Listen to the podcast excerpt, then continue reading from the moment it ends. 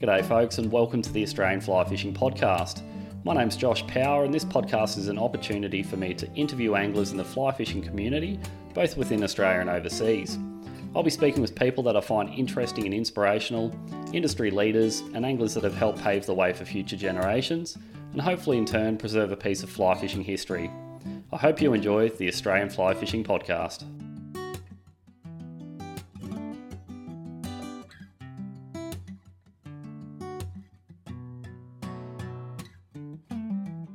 This episode is brought to you by Fisho's Tack World Hervey Bay, your one stop fishing shop on the Fraser Coast, stocking a wide range of fly tying materials and tackle with access to all the leading brands. Mako Eyewear, a proudly Australian owned eyewear company that has been on the leading edge of polarised sunglasses for over 25 years.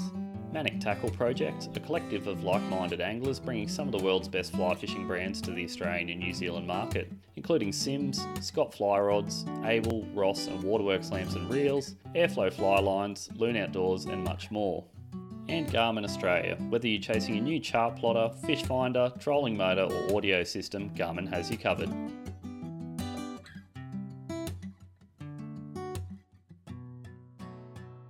Hi, I'm Jim Bartschi from the Scott Fly Rod Company, and I'm joining Josh today on his podcast. G'day, Jim. Well, first of all, I want to thank you for making some time. I know that you're a, um, a busy bloke running Scott Fly Rods and trying to fit everything into your schedule, so I really appreciate you coming on and having a chat. Oh, it's great to be here. Well, first of all, we might start off, Jim, with a bit of your backstory before we delve into Scott Fly Rods as a company. So, where did you grow up and how did you originally get into fly fishing? Yeah, I grew up in uh, Northern California. Um, fly fishing, what a blessing it's been for me.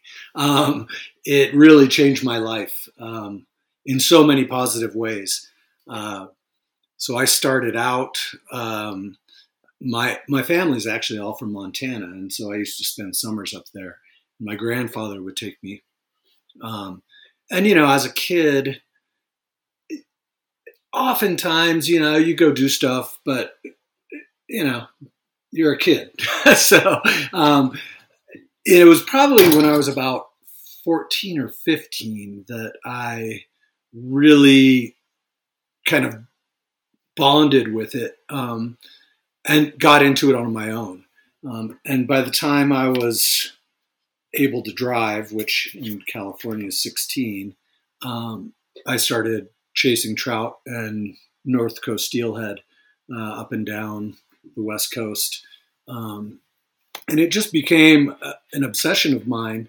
Um, started hanging out in fly shops, learning how to tie flies uh, with uh, Andy Puyans at Creative Sports in the Bay Area, who was at, at the time a you know very uh, cutting edge fly tire.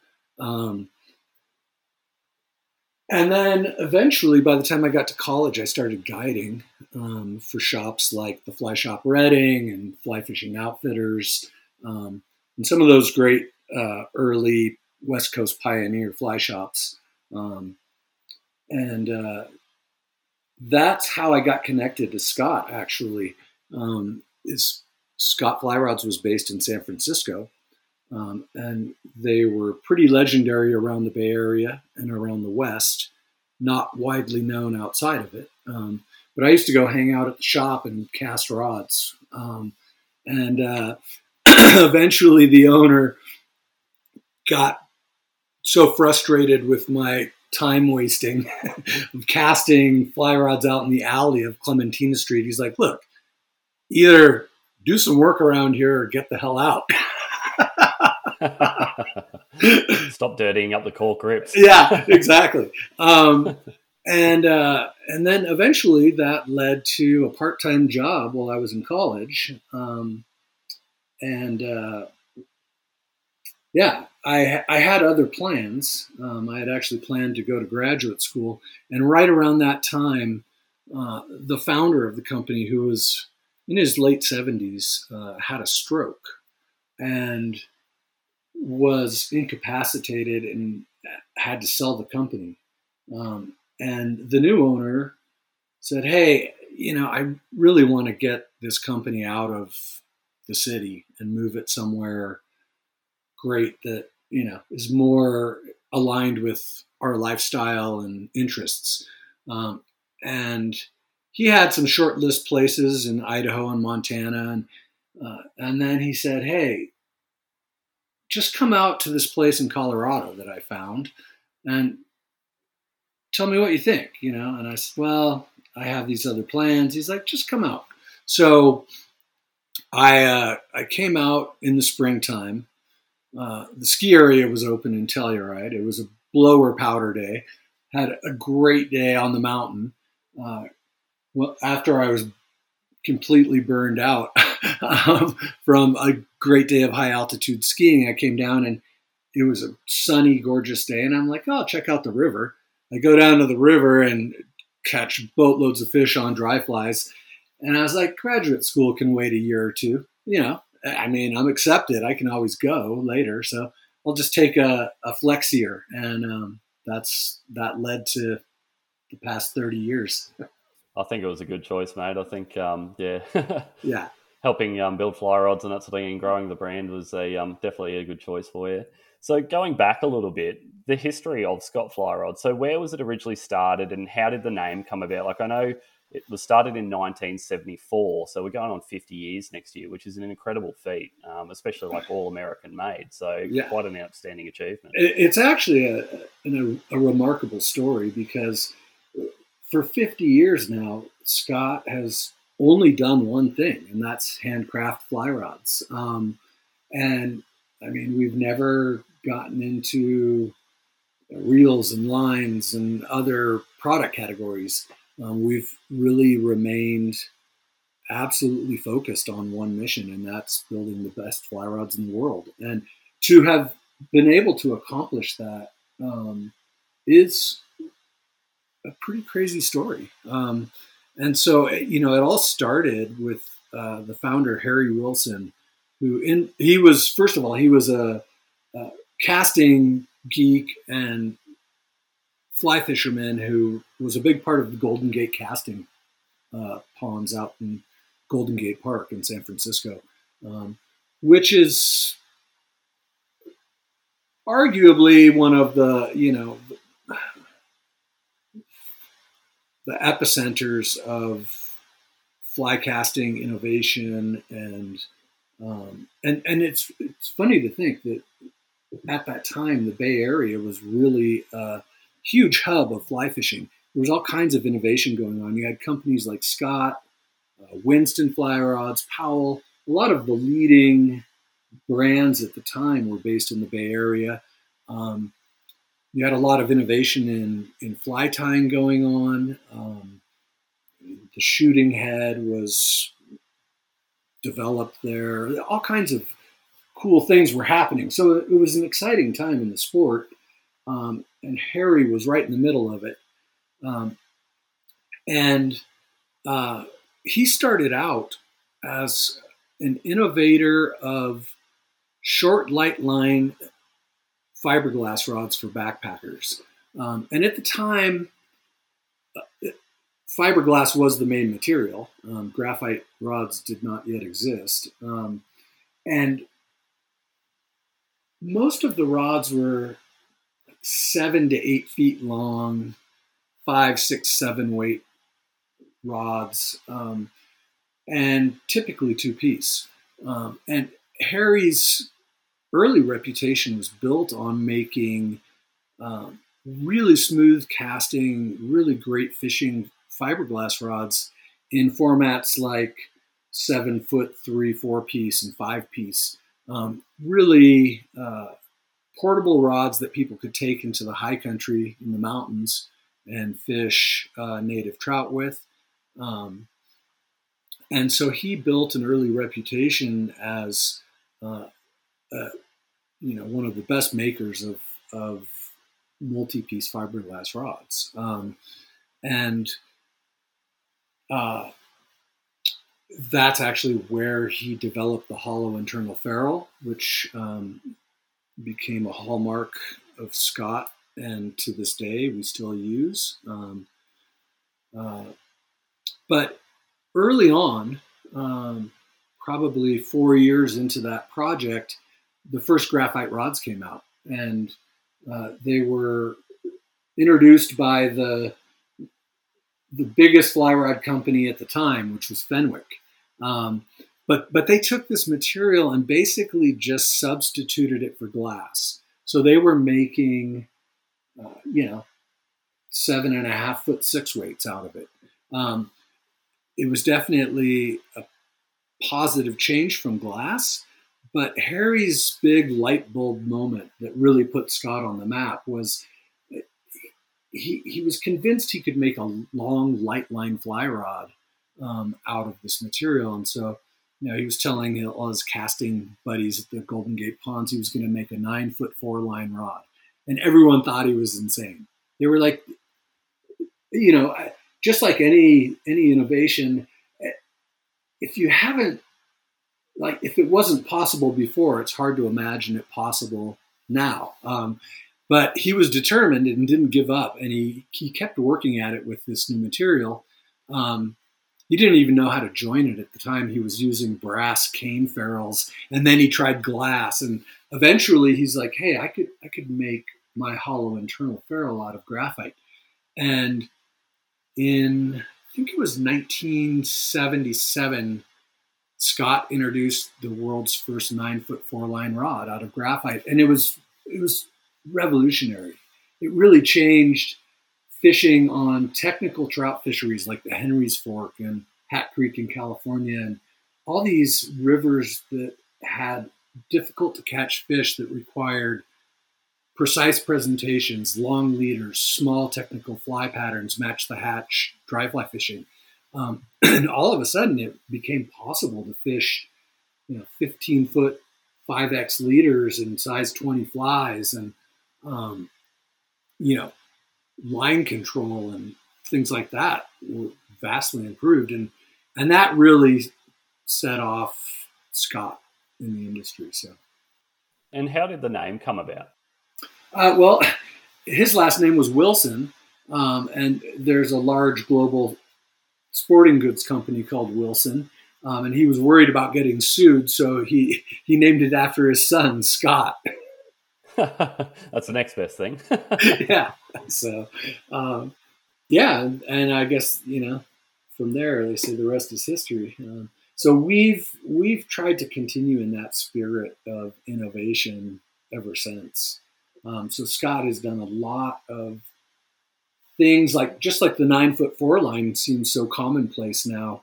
Um, you know, we made the first multi-piece graphite rods, four and five piece. Um, made the first switch rod before it was even there was a name for it, um, uh, or even a commercial fly line available. Um, we were we were telling people how to splice fly lines to to use it. Um, uh, first blue water rod, just a lot of applic- application specific innovations, um, both on from a fishing perspective and then also from a technology per- perspective.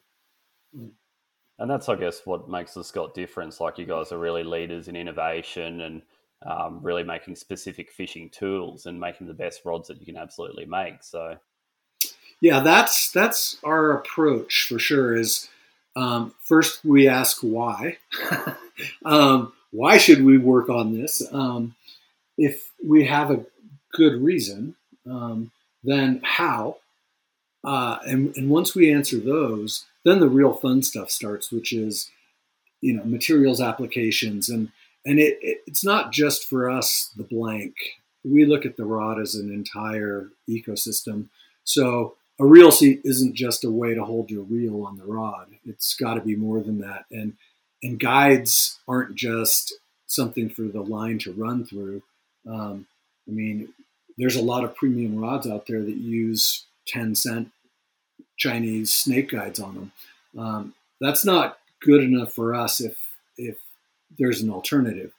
Um, you know, we use things like nickel titanium recoils and you know, handmade snake brand guides. Um, you know, we try and always challenge ourselves to use the very best componentry along with our blanks. And if and if it doesn't exist, we challenge our our suppliers to make it for us. Um, so uh, it yeah, it's it's always fun when we get to that stage because we're um, trying to think of you know what are the very best things available. How can we improve not only the performance but also just the joy of using the product? That's it. Everyone works so hard these days. When you spend time on the water, you want to be enjoying the whole process. Like you don't want to be going, oh, I'm, I'm fishing with gear that I'm not really happy with, and it sort of dulls down the experience. So if you can be yeah maximizing your time on the water and enhancing it, then it's yeah it's worth the wait worth worth yeah, weight in gold basically.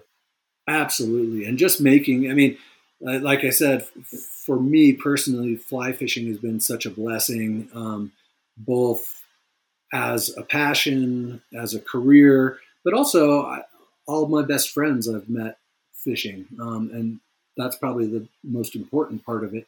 Um, and so I really appreciate what uh, the sport and the industry has done for me and my life and people I'm surrounded with, and I, I feel, you know, obligated doesn't sound right, but I feel inspired to try and you know give back in that sense of of you know I would feel bad if we weren't doing if if we couldn't honestly look at ourselves and say we did the very best on this that was possible at this time in you know so um, I, I feel like it's a little bit of a give back for all it's given me and Scott really is a great supporter of the industry and the community as well. Like they're they're big supporters of small independent fly shops and that sort of thing, and don't supply Amazon and all the big guys. And I think that's such an important thing in this day and age.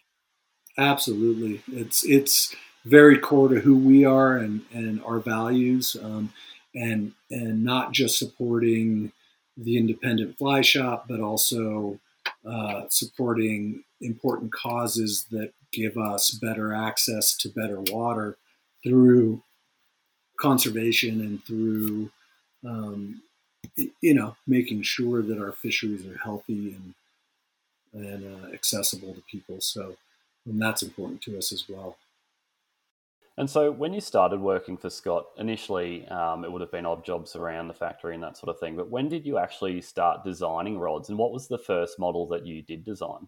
Yeah um, so I was I worked in virtually every rod building position, um, and it was early on in the transition of ownership that Scott actually got its um, first blank rolling equipment.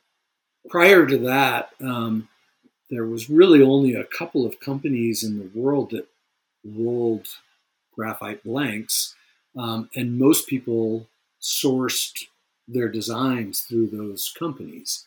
Um, and once we got that equipment, I started learning that process and exploring that. Um, and then it was about two years in um, that I designed the G88 series. So uh, at the time, we only made the G series, um, but we had been making eight foot, eight and a half, nine foot, 10 foot rods. Um, and I really liked the eight foot, eight inch format, um, especially in like the three, four, five weight ranges, um, because it, it gave you the line control and roll casting ability and uh, the best attributes of the nine foot rod, but the swing weight and and the uh, just the feel of it in hand felt like a, a, much shorter rod. So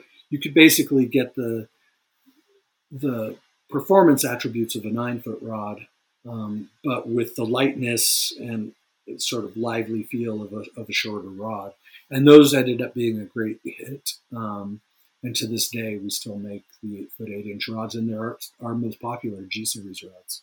Um, it's now the third iteration of them, but um, uh, they've stuck around. It's one of our kind of hallmark lengths and and uh, probably among the most popular trout rods we've made since then. So it's one of those things with Scott fly rods. You guys really don't bring out a new model until you feel you can really um, enhance it, sort of thing. Like, was it the Radian was around for eight years? Was it before it was replaced by the Centric? Oh yeah, yeah. And I, I said the, the first question we always ask is why. Um, you know, we don't just bring out something new just to try and refresh product cycle and um, you know turn it over for the sake of turning it over. Um, so if we can't really justify it either through a new application or a new materials innovation, then you haven't answered the first question. So, so get back to work on figuring out either some new materials or looking for new applications. So, in regards to materials and innovation, that sort of thing, since you started designing rods, have there been um, like has it come leaps and bounds with graphite technology, or has that mainly re- remained the same? And has it come down more so to design and different types of resins that have become available over time? Yeah, so I always like I, I use a couple analogies when I talk about it. Um, one is the the cooking analogy, which is to say um, we all have access to the same ingredients but I may be able to make something fantastic out of it while you might burn it to a crisp and serve something inedible. I mean, so so so if you look across all rod companies, fly or conventional or anything, no one has a proprietary material. I mean, we're talking about global industrial companies that make graphite, um, and they supply you know, Fortune 50 companies like Boeing. So, you know, a, a small rod company that does, you know, uh, you know, probably not even a day's revenue in a year that a company like Boeing does, doesn't dictate what's available in the market. Um, so that's just a marketing myth. Um, so if you uh, and, and, then the other analogy I like to use is um, think of it like automakers. So the graphite companies, you've got Mitsubishi, Hexcel, um, you you know Toray. Uh, they're the global suppliers of the best graphite fibers, um, and they're just like Toyota, Ford, GM um, in that they all offer a sedan, they all offer a compact SUV, they all offer a pickup truck. Um, and so those would be the different fiber classes. You know, you've heard the term modulus. So there's standard modulus, intermediate, high, ultra high. Um, and I may prefer a Ford F 150, and you may prefer a Toyota Tundra pickup. But they're equivalent, right? I mean, so so you I might prefer Toray fiber and you might prefer Hexcel fiber, but we're going to have access to about the same classes of fiber. Um, so where the real innovation has come over over the last couple of decades is in the glue that holds it together, the epoxy resins, um, and then in the application in terms of design and layup. So, uh, and then again, we can go back to the kind of cooking analogy. So, we may have the same basket of ingredients, but the way we combine them and the way that we ultimately, you know, serve it on the plate is where the differences lie. And so, with the um, with the build of a Rolex goes roll your own blanks, basically everything start to finish. Can you just run us through the process of building like a graphite rod start to finish? Sure. Um, in our case, uh, we take about two weeks to do it. Uh, there's hundreds and hundreds of hands that actually touch it um, through the steps. But it starts with pulling a roll of graphite out of the freezer, uh, cutting a length of it.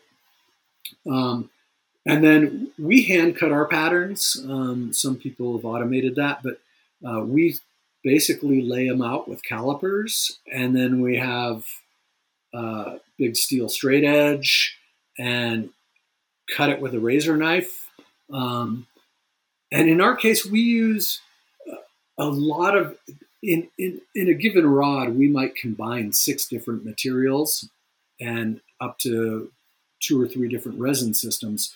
So depending on what piece we're making, um, it might not just be one type of graphite. It might be multiple patterns laid up at multiple angles. Um, and uh, so once we have that all cut, um, we attach the lead edge to a steel form, which is called a mandrel, and that determines the starting and ending diameter of the part. So it's basically a tapered steel rod, um, and we design the rate of change in the tapers, the starting and ending diameters, um, all of that, um, and those are reusable. So uh, we roll that pattern onto the mandrel, uh, put a compressive tape over it, hang it in a rack, uh, wheel it into an oven, and bake it. Um, so the epoxies that hold these together are thermoset. Um, so they're they catalyze with heat rather than through uh, you know chemical reaction like a two-part epoxy. Um, and then once we've cured the part and it's solidified, um, it comes out of the oven and the mandrel is extracted with a hydraulic puller and we're left with a hollow tapered tube. Um, and in our case, um, since we have almost a 50 year history of making rods, uh, we literally have thousands of patterns um, of individual pieces. Uh, that we've designed and built over the years. Um, uh, if you think of, you know, like a four-piece G series, that's actually made out of six individual tapered tubes, four for the four pieces, and then two different tubes for the hollow internal ferrules. Um, so, you know, when when look over that history of all the series we've made, there's thousands and thousands of patterns um, and tubing that goes into it. Um, from there, uh, we take them and we quality control the pieces. Um, then we build the ferrules. Um, and at that point, you have a, a blank that you know is the right length, configuration, pieces and we sort of run our operation as a blank rolling facility and then a rod finishing facility. Um, so once we've uh, put together the blanks we want to build into rods, then they, the first step is to send them to the cork department where um, we put the reel seats and grips on them. Um, and then the next step is to uh, wrap the guides on. Um, and that's done all by hand by hand winding thread over the guides. Um, uh, since we don't paint our rods, we get most of our uh, kind of cosmetic look from our thread work. Um, so on a typical nine foot four piece rod, like let's say a nine foot five weight, I think we have 48 different thread wraps on it is pretty amazing. That's a lot of time and work. Um, yeah, and and uh, even just using the translucent threads and that sort of thing, it just shows the attention to detail with that thread work as well. Oh yeah, and, and so our, our rod builders are super proud of their work. So we do things like uh, each wrap is whip finished, where the the last end of the thread is pulled back under the rest of the thread to hold it down and then trimmed off. Um, so we even tie off all of our wraps in line on the same side of the blank. So um, it's almost like a, a, fine shotgun where the where the screws are all aligned, um, the screw heads are all aligned. Uh, and we love using translucent thread so you can see the guide feet, so you can see that somebody actually paid attention and straightened them all and Um, so yeah, we spend a lot of time after the rod is wrapped, uh, prepping all that, and then the final step is to uh, coat the threads with an epoxy coating. Um, and again, similar, uh, you know, we spend so much time and work wrapping them that it would be a shame to put a one coat high build epoxy coating on it. So we actually use four coats over four days and sand and trim in between them. Um, and what that allows us to do is keep really flat, thin coating with tight edges, and you can still see all the details like the where the guide foot is sitting in the thread. It doesn't obscure it with a big blob of, of coating. Um, and then the final step is to inspect it, polish it, put it in its case and liner, and send it off to a happy fly shop. and they're all hand signed as well. Like that's all done in in house as well. And absolutely. So yeah, every Scott logo um, uh, is done with pen and ink. Um, the model number. Each Scott rod gets its own individual serial number. Um, so uh, we can track uh, when we made it, how it was made, um, and then ultimately who owns it because people register their rod for warranty. Um, and uh, it's I think it gives each rod, uh, you know, a unique. It, it, feels unique. It feels one of a kind, and it is. And they really are a thing of beauty. Like you've got the highest grade cork grips on them, the nicest reel seats, that raw, unsanded blank, hand painted logo model, that sort of thing. The best components. So to look at them, they're very aesthetically pleasing. What's the yeah. um, what's the advantage of going that raw unsanded blank as well? Well, there, there's a few. Um, one is we put so much work into designing and rolling the blank that for us, uh, it would be a shame to cover it up with paint. Um, it also is another one of those little points of pride where we can't sand off sloppy work and cover it with paint.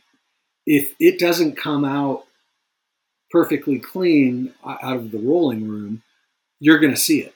Um, and so you know that it was manufactured perfectly, that it was inspected, that, um, you know, we didn't just run it through a sander and then uh, cover it with paint. Um, the second thing it does is it preserves our design integrity in that um, a centerless wet sander is somewhat precise, but it's not precise. Um, you cannot control, for instance, if you have a new sanding belt, it's going to sand a lot more material off than if you have one that's four days into being used. Um, also, you can vary the speed, and the speed you run it through can determine how much is taken off. So it, it always seemed to us that if you spent all this time thinking through the design and trying to perfect it, and then you said, well, we're going to overdo this by 10% because we're going to sand it. Um, it could be 4%, it could be 12, but you don't know. Um, and so consistency from rod to like model day after day, year after year is we feel like it's much higher. Um, and that's been one of the things I think that's been a hallmark of Scott. Um, in addition to our flex rating system that we developed, um, which is basically a static deflection system, um, I think people feel like our rods are consistent. So if if you love a nine foot four weight centric and you bought another one two years later, you're gonna you're gonna know you're gonna it's gonna feel familiar.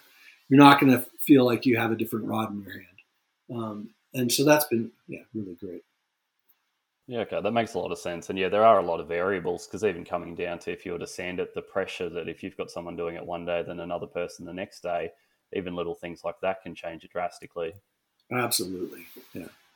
And I think it's just one of those things that just there's nothing to hide. Like it's a handcrafted rod. You can look at the blank. You can see if there's any imperfections. You can look at the the guide feet through the translucent binding, and it's really just showing that raw beauty. Um, and you literally, yeah, don't have anything to hide whatsoever. Yeah, it's funny. We have a slogan that's exactly like that in the shop, which is, you know, we're so proud of our work, we want you to see it. um, and and what that means is just what you said. Is like that's why we let you see the guide feet through the wraps. That's why we let you see the graphite the way it was made. That's why, um, you know, we really don't want to hide anything. We really want you to see it all. Um, Does it also, too, like by not sanding it, give it uh, more of a durability factor as well? That's debatable. Um, I mean, there's there's so much that goes into that. Fly rods are amazingly complex things in that they're such thin-walled structures. Um, I mean, in some cases, a tip may only have one and a half wraps of graphite around the mandrel. I mean, and, and we're talking about uh, one wrap is, you know, 0.01 inches. Um, uh, you know, it's it's so so thin, um, and so a lot of things come into play on the dur- durability side. The quality of your glue systems, your layups, uh, the quality of how you rolled it, um, your cure cycle. Um, a lot a lot of people have gone to these um, quick cure epoxies because it, it, it you know reduces cycle times. So you can preheat the oven, roll a rack of parts in there, and wheel it out in 15 minutes and pull it apart. Um, we use a four-hour cure cycle, so we only go up two degrees a minute and we ramp it really slow because we're putting a cold piece of steel. You know, we don't want to just put it in a 300 degree oven and shock the part. So um, we'll ramp up very slowly, bring it to its cure temperature, then ramp it back down over time. And, and so we, we do a lot of little things like that. Um, we, we joke, we say, we always choose the hard way um, because you know we could machine wrap our threads um, with with power wrappers. We could quick cure our blanks. You know, there's a lot of things we could do a lot faster. Just like we could get, you know, like some people we could get away with using lesser grade cork and cheap guides. I mean, but I, I, we wouldn't feel right about it. We would be hard to come in and look at one another in the morning. um, yeah. So so we'll we'll go the hard way. there's the quick and easy way, or there's doing it the right way, just to make sure that you get that um, performance out of the rod and yeah, attention to detail. Yeah. So. so we might as well um, run through a bit of the current lineup at the moment. So starting with the F series, which the fiberglass range was your original range to start it all off. Who's the sort of person that's going to buy a fiberglass fly rod, and what are the benefits of fishing fiberglass in those shorter lengths over a graphite rod?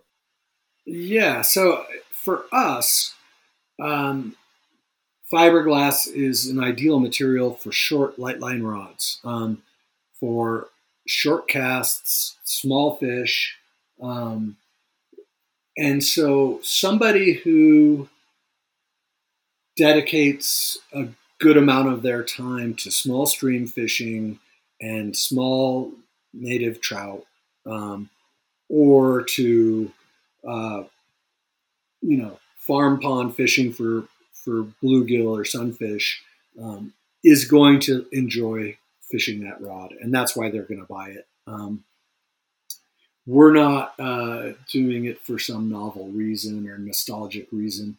We really feel like casts from 10 to 25 feet and fish that you know range from five to 12 inches um, are ideal. That's an ideal material for that application. So um, that's why we've continued to make fiberglass rods for 50 years. Um, Yeah, so that's the person who's looking at that rod and fishing that rod. And I guess you've got the fun factor of glass and tippet protection and that sort of thing. Yeah, and you know, there's no question that if we were making that same rod out of graphite, I, you know, in some cases you might back cast the fish when you set the hook. um, you know, whereas fiberglass is is flexible enough and bends deeply enough that um, you know all of a sudden uh, you know catching a fish 15 feet away that uh, not much longer than your hand um, feels like fishing puts the fun into it because it's all relative to what you're fishing. If it's a stream that's only say four foot wide and you're catching fish that are eight to ten inches long, sort of thing, yeah. Um, you don't want to be, as you said, backcasting them on the hook set. That's Absolutely, great. great and it's the same way. The same reason I would never want to tarpon fish with a glass rod. yeah. and that's it. You guys make glass rods for specific purposes, not for the sake of just making it a glass rod. Exactly. And so with the actual blanks, you guys utilize E glass um, as opposed to S glass is the other type, isn't it? Yep. And and we use E glass because it's a lower modulus um, material, which allows the rod to bend more deeply, and so it suits the application that we're we're making the rods for. And the um, the orange color of the blank is such a great heritage looking blank as well. I think for anyone that is into that small stream fishing, they're just such a, a cool looking rod, and yeah, it does make it look pretty old school, which is great. Yeah. As opposed to yeah, you can just have just a black rod and it look like any other graphite rod or whatever. Whereas like an orange Scott rod, you can always pick it from a mile away, and it just yeah, they, they have their own look. And then going into um, the G series, so that's your medium action freshwater series, so which is probably more of a um, presentation dry fly rod. You utilize the hollow internal ferrules. Um, did you want to talk a bit about the G series? So in its current iteration, so it's been around for yeah since the start, and it's had a few iterations since then. Yeah, and so that will always be part of our lineup. Um, there's, especially in trout fishing, um, there's always a place for a medium action rod, um, uh, especially for fine tippet, uh, small fly fishing, um, whether it's wet or dry. Um, um, but so many trout are caught on foot at relatively close range. And so, you know, maximum distance and maximum line speed aren't always what's called for. Um, and so sometimes you need that touch and that feel uh, in those closer ranges. Um, and you need to be able to land good sized fish on light tippet. Um, and that's just the sweet spot for that series. Um, that's really what it's designed for and what, what it, it's intended to do. Okay, and some of the technology involved with the um, the G series. So they're a multi-modulus blank. Can you explain what a multi-modulus blank is? Yeah, it's um, depending on where in the given section we want flexibility or stiffness um, or uh, torsional resistance. Um, we we can choose the right fiber um, and the right fiber alignment in and put it into that section. So early on, I think every graphite rod was simply one kind of material, top to bottom, one orientation, zero degree fiber, meaning continuous fiber running uh, handle to tip. Um, and now, like I said, in, in our most advanced blanks, we use up to six different fibers at and up to four different orientations of, of layup. So it really allows us to fine tune um, our, our blanks. And a, a, cool thing about the G series with its hollow internal ferrule is we do the exact same thing with the ferrules. So we actually have a different wall thickness um, and a different stiffness profile for the tip ferrule than we do the butt ferrule.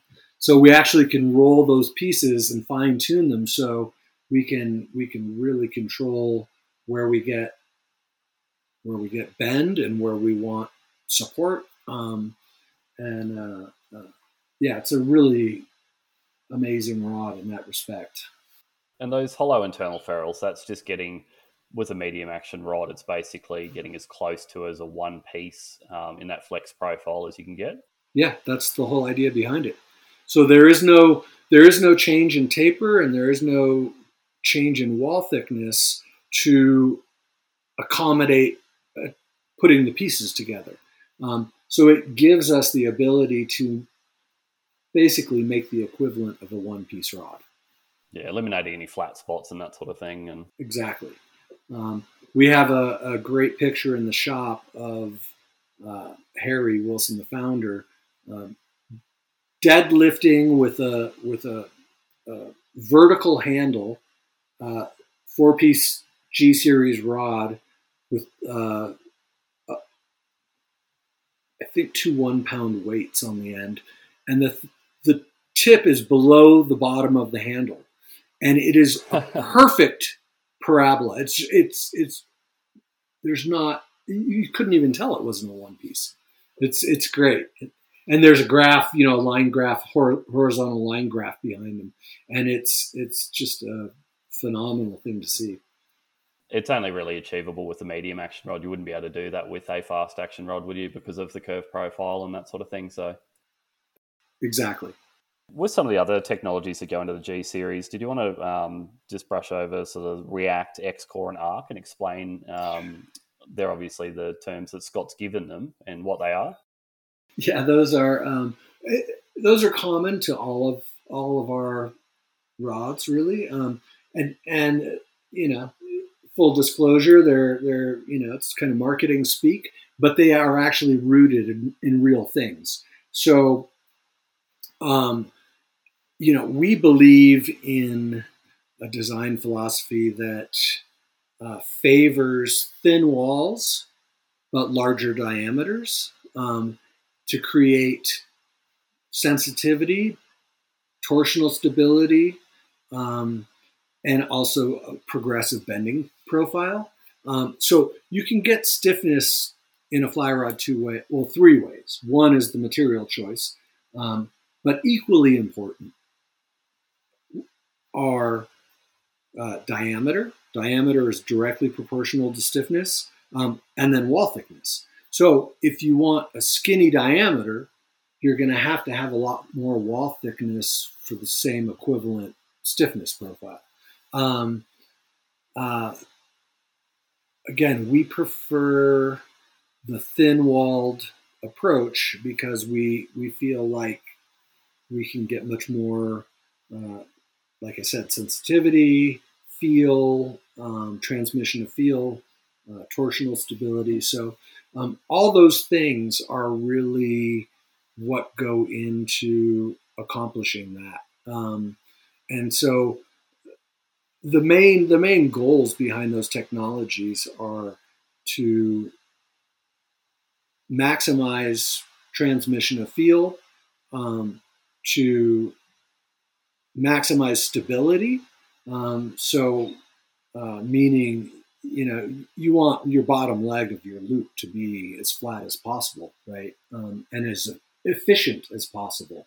Um, and that's what makes good casting. Um, and so, all of our design work goes into trying to accomplish those goals.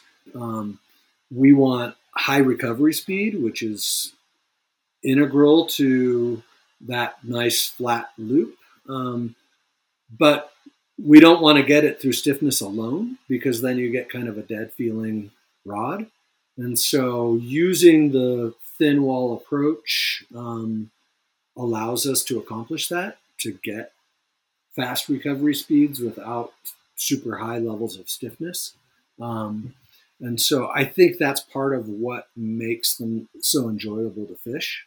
Um, and also so versatile um, because our rods are not um, what I would consider not not that a good caster can't cast them as far as any other rod, but we don't make uh, what I would consider pure casting rods.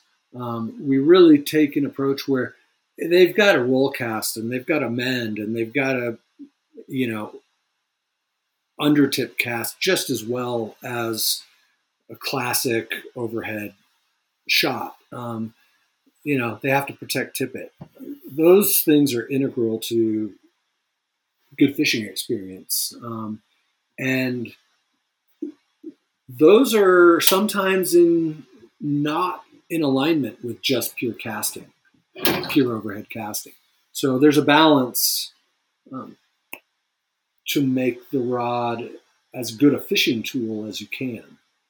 Um, I guess that's probably a good segue into the centric. That's sort of where like it's your fast action freshwater rod, and that's where it fast meets feel basically. So you've got a fast action rod, but still tons of feel. It's not stiff and dead as you um, sort of mentioned before.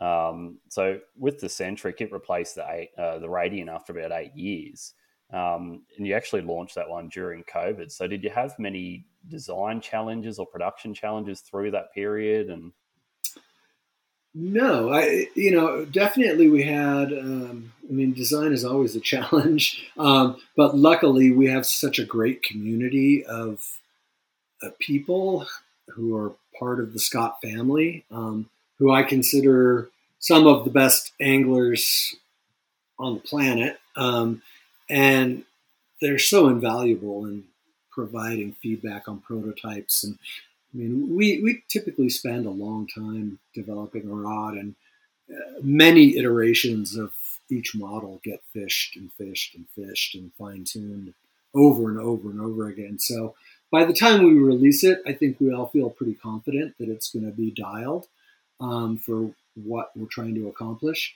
Um, but on the on the production side, we were really lucky because at, like everyone else, we had no idea what was going to happen when we were mandated to shut down.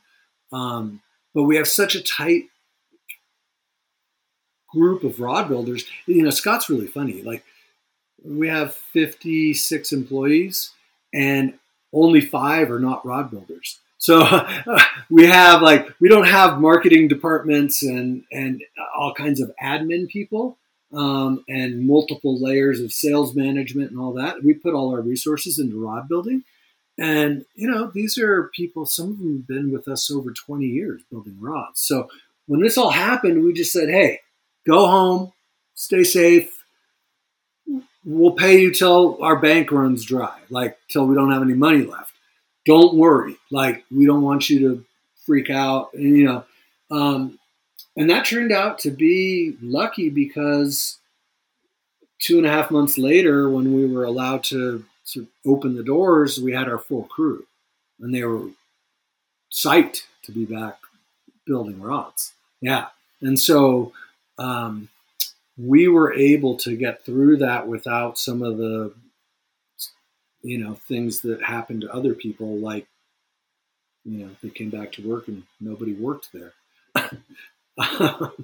so yeah, it's pretty scary times and that sort of thing, and it's great to see that tight knit community with Scott and looking after everyone basically like a family. So oh, absolutely, yeah, they're uh, like I say, a lot of them have been with us for a long time, and and uh, you know are so good at what they do. And the Centric saw the introduction of some new technology, Carbon Link and Arc Two. So, did you want to touch base on Carbon Link and Arc Two? Yeah, so uh, Carbon Link is is a name we came up with for a, new resin system, um, and it, it, it's really it, it is not a, um, a additive resin, meaning it doesn't have nanoparticulate in it, um, which we don't use. Um, but it is a toughened epoxy system that is really really good. Um, it's the it cross links really well and bonds really well. Um, and that allows us to drop the resin content and get more of the performance of the fibers um, because we have less glue in between each one um, is probably the best way to illustrate that. So by being able to use less glue or filler, um, we get more out of the carbon fiber performance that we're looking for. Um, so that's that's awesome. Um, and then Arc 2, uh, we were the first company to use uh, ultra ultra thin. So kind of the common building block of of a fishing rod is uh, about 120 gram per square meter of fiber content, and and that's the basic thing that almost most rods have been built out of. Um, when we came out with Arc, we came out with a 15 gram per square meter, so almost a tenth of the thickness. Um, and we used that as a as a off-axis fiber, so we could lay up materials in different directions, but not be doubling the weight.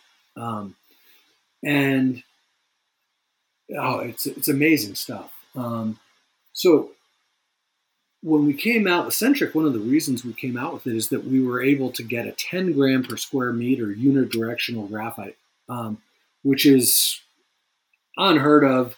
Uh, only it's only made in one place in the world, and it uh, and by one company, and it it's like more expensive than gold leaf. It's it's insane. Um, uh, but it you know a fifty percent reduction in weight there allows us to use it in the same way, um, but you know, in a in a lighter format. So, and a few things like even the um, like the Type Three anodized reel seat on them, like they're just a beautiful reel seat. Like just a quick spin, the reel's locked in, and yeah, it's just a piece of art itself. Like yeah. Yeah, and so like I said earlier on, you know, for us, a reel seat isn't just a way to hold your reel on the rod it's got to make the fishing experience better somehow. Um, so we try and think of details like that. You know, instead of using Type 2 anodized, we use Type, type 3 hard coat. Um, it has way better scratch resistance. Um, it's uh, a much tougher uh, way of finishing the aluminum. It, when, when I look at our reel seats, uh, things like the self-indexing ring, so you don't have to try and line up the hood with the reel foot. Um, the speed threads so you can just spin them right up, like you said. All those things uh, are fun for us to work on um, because, I, like I said, I think they enhance the fishing experience. Um, even little things like alignment dots, we were the first company to put those ever on ferrules, um, just so you didn't have to sit there and eyeball the rod and try and line it up, you know, for a few minutes. Um, you know, you're so stoked when you get to the water, you want to get fishing. Get straight into the hat. yeah. And there's such a versatile tool. Like I've got one of the nine foot five weights. Um, I bought it for a trip down to Tassie, and it was just such an unreal rod to cast. Super lightweight, but in versatility, like we'd be casting. I fished a um, Little Pine Lagoon there with a mate, and we'd be casting little tiny dry flies to tailing fish in super shallow water.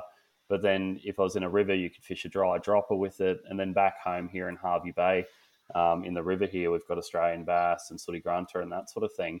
So you, you're casting fairly big flies, like anything up to like a 2.0 Dahlberg diver, and I can still do it with that five weight rod.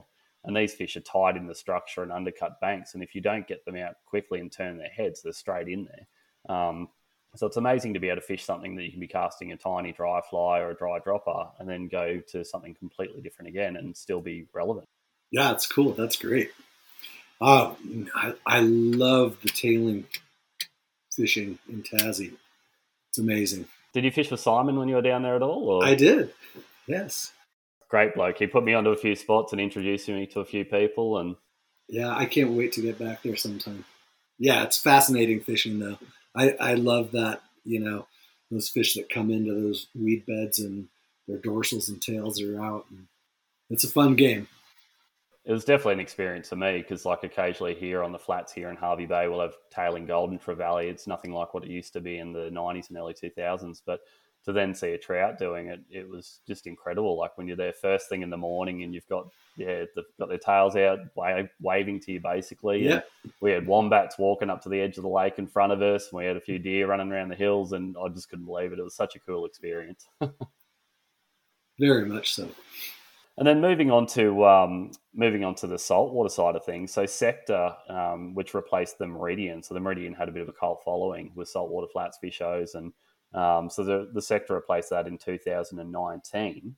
Um, it really set the benchmark for rod design, didn't it? Yeah, it did, and and actually, it was one of the quickest turnovers we've had in a long time of the series, and it was crazy because Meridian was such a good rod, and it still is, and it's so loved. But we couldn't not do this because we had an opportunity um, to deploy the carbon web technology that and it, it, was just such a good leap forward that we, we you know when things like that come along you, you got to jump on them um, and so uh, yeah anyway that was a great um, opportunity and it, it's a it's a fantastic role so carbon web did you want to explain what carbon web is for anyone that's not sure yeah so carbon web is like our arc except it's multi-directional. And so uh, we use that on the outside of the rod, and what it does is it it provides uh, additional hoop strength, but also a lot. What it really does is it provides a lot of torsional stability. So, um, you know, we all wish we could cast in a perfectly straight plane on every cast, but um, you know, when you've got a 20 pound tailing permit in front of you, sometimes, sometimes you, you lose focus on the cast. Um, and, and, you know, any, any diversion out of the straight line plane can take away from your cast, which can either reduce line speed, uh, reduce tracking and accuracy, um, hurt your performance in the wind, uh, or all of the above. And so, if you can keep that rod from turning off axis, uh, you know, the more you can do to do that, the more efficient your cast becomes, regardless of you know what you're doing. Um, so it can help counteract some of that stuff and help maintain loop shape and line speed, which are really key in saltwater fishing. Um, because power doesn't beat wind. Small high line speed loops beat wind and, and allow you to turn over flies uh, in, into windy conditions. So um, it just helps with, with delivery accuracy. Um, the other thing it helps with is is pick up and put down. So if you do miss your cast, um, you can pick up and redirect more easily because you're not getting all that that torque, uh, you know, turning turning the blank off axis. Yeah, okay. I think that's a really good explanation. Um, it also saw the introduction of the new range of Cerakoil guides as well, which is a pretty big advancement in um, yes. in componentry. Yeah, yeah. So yeah, yeah, we had multiple opportunities with that, and um, uh, and sort of as I was saying, it's uh, not just blank innovation for us; it's the whole package. So whenever we have an opportunity to take the rest of the rod to the next level, we like to. And so the Cerakoil guides are basically a um, a recoil guide with a is a zirconium insert inside. Yeah, and it's so it's the nickel titanium frame, which is great because it's hundred percent corrosion proof. It'll never rust.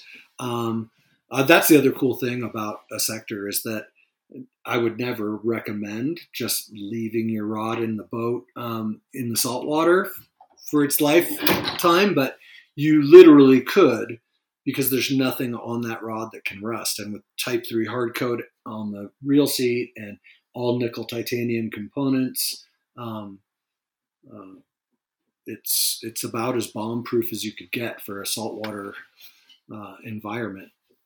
Um, and even the durability factor when you're traveling with the rod, the fact that that recoil just rebounds straight into shape, you, the insert's not going to pop out. You've got yeah near zero friction for casting, so it just really ticks all the boxes in the way of a guide on a saltwater fly rod. Absolutely, and one of the you know one of the things with saltwater rods is that they're going in and out of the boat tubes out of the rod holders time and time you know multiple times a day, um, and so having uh, guides that don't get bent or broken in that environment helps because um, that that can ruin your day. And what is the PVD coating that actually goes on them? Is it just like a um, just a anti corrosion type coating, or how does that actually work? It, it is just a, a physical vapor deposition coat, coating, which is um, it's really on there to give them that color more than anything because the metal itself is uh, non-reactive, so it won't corrode. It, it won't. Anyway, yeah, Yeah, yeah. So it just gives them that nice kind of black pearl color. And do you think we'll ever see Cerakoils on any of the um, the fast action freshwater rods or anything like that, or is that something that you'd rather keep for the saltwater?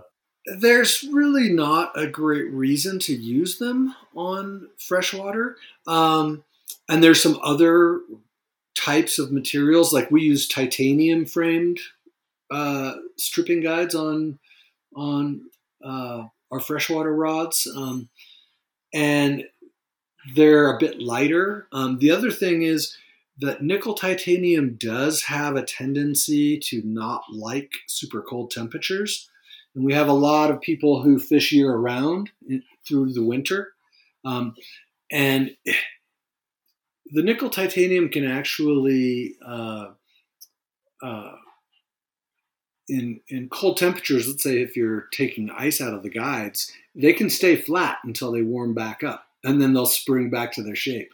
So, um, you know, I'm glad you clarified that because I know when this um, Centric first came out, um, a couple of the reviews said, "Oh, it would have been nice to see Cerakoils on there," but you've just explained it perfectly there. It's not necessarily the best guide for the application. Like there's lighter guides on the market, and you're not having that issue as well if you are fishing through winter. So I think that's really good to clarify that point. So. Yeah, ab- absolutely. So, so again, it's you know we really try and think through the application and how the rod's being used. Just because a component is best in class for one application doesn't mean it is for all the others. Yeah, and I think for people looking from the outside that haven't been in, involved with the design process or know all the tech factors with it, it'd be quite easy to say, "Oh, why didn't they put Coils on it? They're the latest and greatest thing." But um, yeah, if it's not going to suit the application, you're just doing it for marketing sake, really. Exactly. And then one of the, the latest rods in the lineup from 2022 is the Scott Wave, which just replaced the Tidal. Um, I've just picked up one of the 10 weights, which is going to be exceptional here for tuna and that sort of thing. I think in the wind, it's going to be an exceptional rod, um, but also too here for chasing barramundi and stuff like that. And on the flats, casting heavier crab flies. And I think it's just going to be a, a great all rounder. Yeah, we're, we're really excited about the rod, really happy with it. We were, you know, the rapid development between Meridian and Sector kind of gave us an opportunity to use a lot of our knowledge from those two projects. Um, and I think the wave punches way above its weight class um, in terms of performance. It's a it's a phenomenal rod. Um, and in fact, uh, on a recent trip to Mexico, I was fishing wave rods uh, very happily. Uh, uh, even though I almost always would have a sector in my hand. Um, so it's hard to put the sector down sometimes. Like I've got the um, nine foot eight weight, and it's just an absolute pleasure to cast. And I've caught everything from like Golden Trevally and Queenfish here to barramundi up north on them, and Saratoga in the freshwater. And it's such a beautiful rod to cast. But you pick up a wave and you look at the attention to detail still there, the super high quality cork. Um, I even like the woven blue um, graphite insert in the reel seat. Like that's just a nice different touch, um, and I think yeah, it just goes really well with the Scott binding colours and and just something different as well. Yeah, yeah, we're we're we're excited about it. It's it's had just a great reception. Um, people are love loving them, um, fishing them hard. So, uh, and then the other good thing too is that um, they have a little different bend profile, uh, and they're actually really really nice rods with with multi density or sinking lines. Because um, they're a little lower in line speed than sector which is i don't know about you but i i don't like blistering line speeds with uh, big flies and sinking lines. I want to open my loop up and slow everything down a little bit mostly to protect the back of my skull uh, and so they're they're fantastic with that. So what we're finding too is a lot of people who saltwater fish sometimes, but definitely chase big game in freshwater a lot. Um, are loving them as crossover rods. Um, because they're really multidisciplinary in that respect. I guess over there, because for a lot of your bass fishermen and carp fishermen and that sort of thing, the absolutely, the, um, like, yeah, like a seven weight would be quite a popular rod, and even over here in Australia, like your Australian bass and your Saratoga and that sort of thing, they could be an exceptional rod for that. Well, that's what surprised us is that the six and seven weight are selling almost as well as the eight, which is unheard of in a in a traditional saltwater series. Um, the eight weight is always the best seller, and the six weight would be way down the list. But because people are using them a lot for crossover, we've got people who, you know, take an occasional redfish or bonefish trip, but do a lot of smallmouth fishing, let's say, are um, just loving those rods. Um, and I guess also too the um, the price point of the wave also it's a lot more attainable for a lot of people. So it's probably getting a Scott rod in the hands of people that might not necessarily be able to afford a, a centric or a sector or something like that. So it's opening up the market. Um, so it's giving you, I wouldn't call it a mid-price rod. It's it's um, sort of probably above a lot of the mid-price stuff, but compared to a high-end rod, they're super attainable. Yeah, absolutely. Well, I think we've covered a fair bit in the way of um, rod technology and the, the different lineups um, of current rods that you do. And there is other stuff that you do, like two handers and that sort of thing. And through Scott, you also do split cane as well. But um, I think over here in Australia and New Zealand, that sort of thing, the F, the G series, the centric sector, and wave, they're probably the um, the the main ones that people will be um, wanting to hear about, sort of thing. Can we expect anything exciting coming for Scott's 50th year next year? That's a good question. We're always working on new stuff. We have multiple projects right now, um, but nothing that we have planned. Uh, so we'll see. Yeah. We'll definitely have a 50th anniversary T-shirt and hat. yeah, I think it's one of those things too, as we've spoken about before. It's um, you guys really only release rods when there's necessity for it. So um, over the last year, you, or last few years, you've been busy since the release of Sector, then Centric, and now Wave. Um, so it's, it's one of those things that there's technology or design wise, um, there's probably not going to be anything that's going to pop up for the next few years at least because everything's gone into these new models. Yeah, we'll see. Um, that's the thing that's always exciting is you don't know. Um, like I said, uh, rod companies aren't dictating the development of that technology. So, you know, having good networks inside of the composite companies and stuff is important. And uh, sometimes we're surprised. Um, and uh, like we talked about with Sector, uh, we weren't expecting to replace Meridian at all. Um, but but the opportunity popped up. Can you see any new types of fibers coming up in the um, the nearish sort of future that would replace graphite, or do you think graphite's here to stay for quite some time yet? I think it's here to stay for a while. Um, you know, despite some companies making claims of, you know, nanotubes and, and graphene. Um, the, none of that's ever been produced commercially and, and would be out of reach uh, cost wise for any kind of, uh, you know, sporting equipment if if it ever did come on the market. Um, so uh, you know, there's things that are theoretical right now, like graphene, um, but I don't see it being commercially available for a long time. Um, and then most of the other developments in fiber are on um, natural based fibers. So using things like hemp or flax um, and turning them into composites, which is great for um, some applications, but so far they haven't turned out to be useful in making fly rods. And before we wrap things up, you recently just got back from the Keys. Did you want to talk a bit about that? Sure. I always want to talk about fishing. I thought it'd be a good way to wrap up the podcast. It's always good Absolutely. to hear stories. So yeah, so I, I, mean, I fish the Keys a lot. I've had a skiff down there for about twenty years.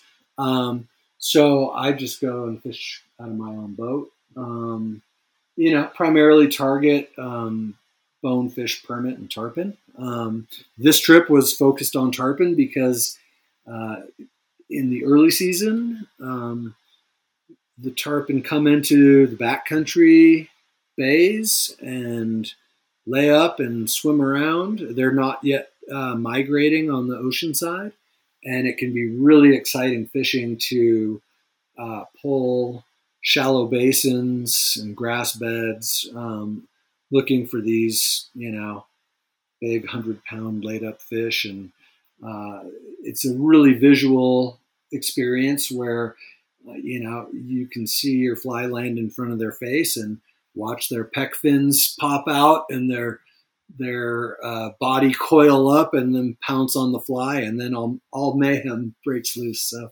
uh, it's it's super fun.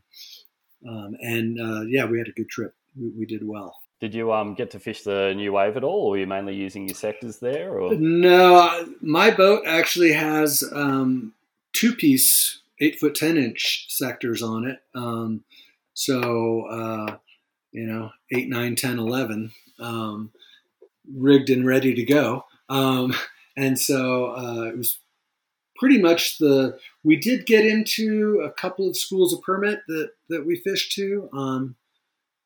And like Keys Permit, uh, we weren't successful, which happens a lot. Um, but um, most, ninety percent of our focus was on the tarpon, and so the ten and eleven weight were out um, and uh, that's pretty much what got fished. Yeah, I guess that two piece would be a bit of a guide favourite as well for just being able to keep in the skiff and that sort of thing. So, absolutely, yeah. Um, and and they're a little different action than intentionally from the four piece rods, um, being a few inches shorter, um, and uh, they tend to have a little lower swing weight and they have a little higher stiffness in the butt.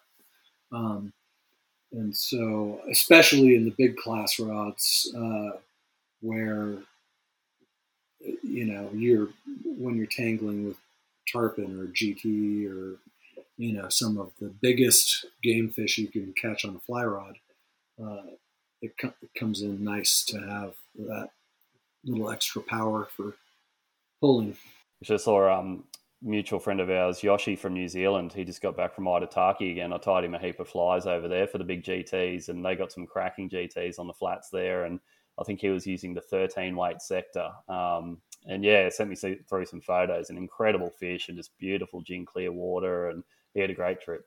Oh, that's great! Yeah, I would love to make that trip sometime. That's that's on my list.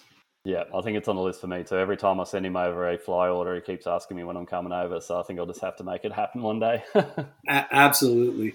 Oh, well, I just want to thank you again, Jim, for making time coming on and talking through the different models and a bit of history about yourself and Scott Fly Rods. Was there anything that you wanted to add before we wrap things up? Go fish and have fun. I think that's some pretty wise words, mate. yeah, it's been a pleasure, Josh. Thanks. Well, thanks, Jim, and I um, look forward to talking to you again soon. I'll let you know when this one's up, and um, all the best for going into the 50th year of Scott Fly Rods next year. Thanks. Beautiful. All right. Thanks, Jim.